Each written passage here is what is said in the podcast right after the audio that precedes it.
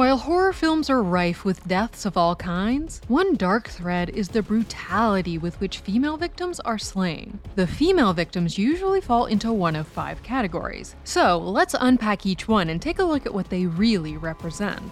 Across all genres of film, women are often portrayed as victims in one context or another, whether they're in mortal danger or just falling prey to the ills of society. In horror, however, their peril is made more literal. Someone, or something, is lurking in the shadows, preparing to attack. In a reflection of real life trends, women are overwhelmingly portrayed as victims to evil men who wish to do them harm. Though, in a deviation from reality, these men are usually an unknown other. There are, of course, plenty of male victims in horror as well, but the different types of female victims we see on screen reflect society's views of what types of femininity and womanhood are and aren't acceptable, which types are seen as worthy, and which are seen as being in need of punishment. So let's dig into these tropes and analyze what they tell us about society and its changing views on women over the years. There are certain rules that one must abide by in order to successfully survive a horror movie. Women have long had their genuine concerns and feelings hand waved away as hysteria. You're not listening to me!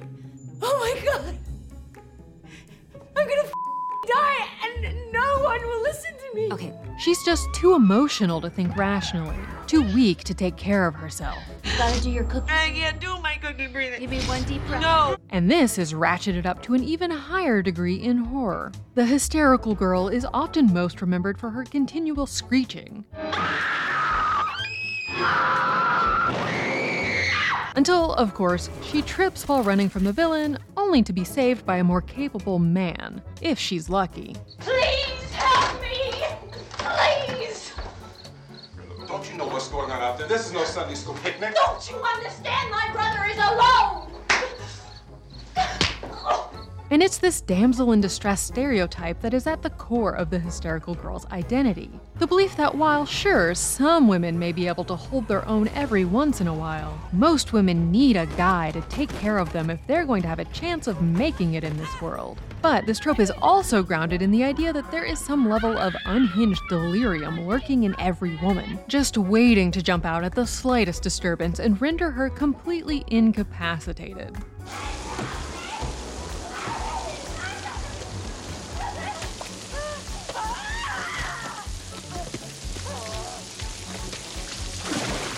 While this character type is often the first to go in group settings, sometimes she does manage to fight her way to the very end, even if she does have to cry the whole time. And honestly, given what she's having to deal with, who can blame her? I've just run through the godforsaken wilderness for miles. I've been mutilated by a carousel of maniacs, so forgive me if I cannot get my fing shit together. Wendy Torrance spends a large part of The Shining's runtime crying and running from her increasingly more insane husband, Jack. But in the end, she isn't taken out by him or saved by some other guy. Though she does get an assist from her psychic kid's hedge maze skills. And modern horror is starting to take a deeper look at the reality behind its female characters' big emotions. Take Danny from Midsommar. She begins the film traumatized by the murder suicide that took out her family, and then has to contend with her aloof, uncaring boyfriend pulling away from her in her time of need. Within the Harga commune, her emotions aren't seen as over the top, but instead an integral part of her existence. And instead of mocking or deriding her, the cult members instead join in with her during her breakdown.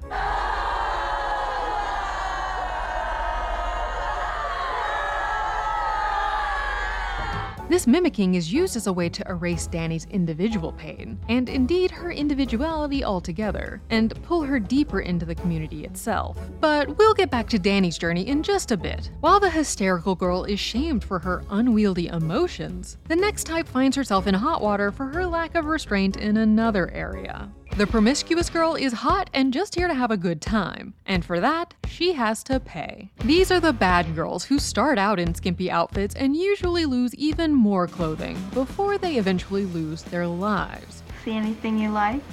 She's a siren, often seen luring a male character into a dark room away from the group. She's unconcerned about any danger, and he has other things clouding out his more rational mind. Her lack of chastity is seen as a moral failing for which she must be punished. And she's also often framed as stupid, and thus somehow doubly deserving of her outcome. Instead of eliciting sympathy, she's usually mocked. They're all the same. Some stupid killer stalking some big breasted girl who can't act, who's always running up the stairs when she should be going out the front door. It's insulting. This character type also exists, of course, to be the whore to which the Madonna final girl is compared, to show why she is morally deserving of coming out on top. The whore, she's corrupted. She dies first. The promiscuous girl and her required demise are part and parcel of larger cultural attitudes towards women's sexuality, specifically women taking control of their own sexuality. The audience wants to see her bare all, to go all the way. Nice. She's a naughty girl.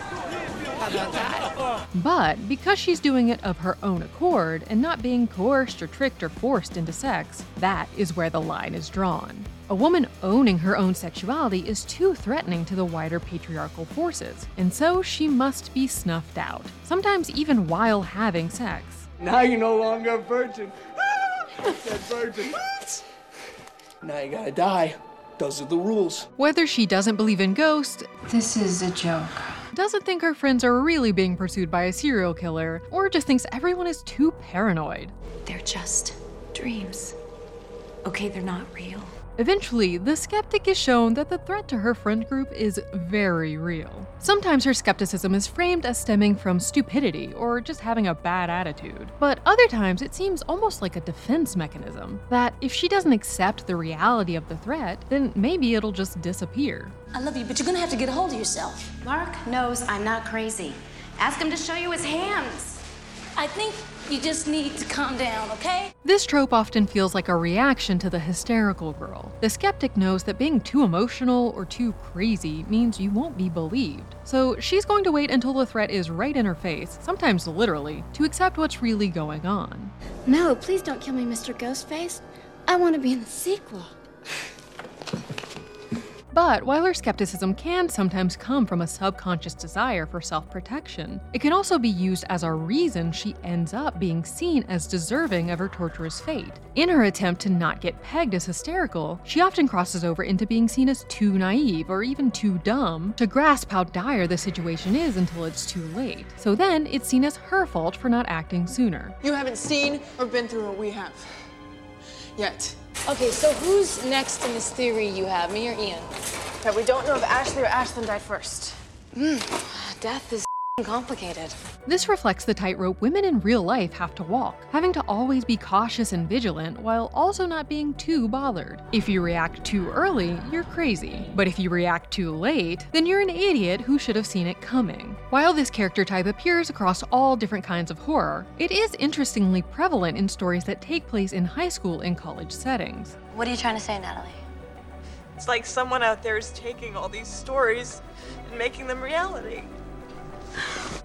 High school graduation serves as the moment you're thrust out into the real world, so this is the age when young women really begin having to struggle with this paradox, and having to live in fear of coming down on the wrong side at the wrong time, and paying the ultimate price. She's icy, cruel, and set up for audiences to hate her. The bitch isn't afraid to speak her mind constantly, and doesn't care how she might hurt those around her. Candace, do you actually get paid for this internship or does daddy just increase your allowance? She's always willing to stand up for herself, and sometimes even save herself at the expense of others. While the hysterical girl is punished for being too helpless and emotional, the bitch shows that going too far in the other direction can lead to dire consequences too. Though self confidence is seen as a positive in the final girl, don't worry, we'll get to her soon. The bitch takes things too far. She's set up to be so hateable to make the audience want to watch her die an extra painful death. Where is everybody? Um, dead? Yeah, and then the corpses drove their cars home, idiot. Bitch. As she manipulates and berates everyone around her, it almost becomes more fun to root for the villain. That girl really needs to learn to keep her mouth shut. In the same way that the promiscuous girl is punished for stepping out of line with her sexuality, the bitch too must suffer for falling outside of society's accepted boxes of femininity, in this case, caring and kindness. Uh, What do we say? I hate you? That works. Yeah? Yeah. Good. I think about murdering him sometimes. Beauty queen Helen Shivers of 1997's I Know What You Did Last Summer is willing to stand up for her friends, but she always wants things her way, whether it's her hair or the way her boyfriend tells a scary story. She hears this like scratching sound. It's not a scratching sound, it's a drip. Her hard shell was formed as a means of protection of her soft heart hiding underneath, both as she climbed the social ladder and dealt with a lack of love at home. She's framed as being too vain. You and your hair. It is so pathetic. And is first humiliated by having her beautiful hair taken away, before horrifically losing her life too. When Helen agreed to help hide the body, she sealed her fate as the bitch, and so punishment was inevitable. The final girl. Through her wit and inner strength, she's managed to be the last one standing. We've already done a whole video on the final girl trope, which we'll link at the end so you can check it out next. So let's break down her most integral qualities. Nancy, you can't be the final girl. It's not in your DNA or whatever.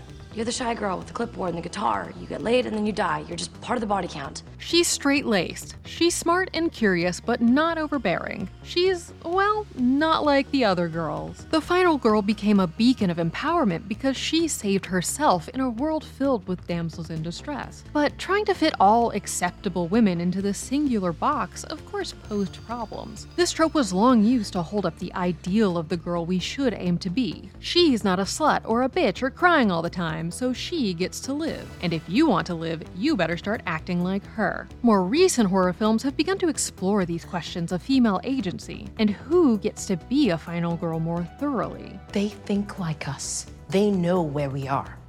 They won't stop until they kill us, or we kill them. Again, take Danny from Midsommar. Once she's found her inner strength, she doesn't give up her emotional nature, but instead uses it to take control and revel in the punishment of her controlling boyfriend. We've also seen many recent sequels and reboots to classic horror films that now feature their final girls back with a vengeance, now ready to truly destroy the villain that once had them running scared. Halloween's Laurie Strode is one of horror's most iconic final girls. In fact, she was the one that established most of the stereotypes we've come to connect with the trope. She's observant and capable of fighting back, and importantly, not interested in sex. Poor Laurie. Scared another one away. It's tragic you never go out. She survived her ordeal with Michael Myers back in 1978, and in the recent Halloween trilogy, which were made to be direct sequels to that original film, the story unpacks the true cost of being a final girl. Laurie isn't proud and boastful about vanquishing a villain. She has post traumatic stress disorder and lives with the paranoia that one day he'll come back for her, which she was right to be concerned about. Horror is one of the only genres where women appear and speak as much as men, and this can feel like some much needed representation on screen. But it's important to interrogate what exactly is being represented. Cliches and tropes are inevitable on screen, and can even make the viewing experience a lot of fun. There's a formula to it. A very simple formula! But putting women into these repetitive, reductive boxes, shaming them for basic traits of their personalities, and even implying that they don't deserve to live if they don't act a certain way, obviously isn't a step forward. That's why it's so important that modern films are taking the care to examine the societal forces behind these tropes and do away with their limiting natures in favor of creating well rounded, multifaceted characters that don't have to be innocent or even nice to survive. That's the take. Click here to watch the video we think you'll love, or here to check out a whole playlist of awesome content. Don't forget to subscribe and turn on notifications.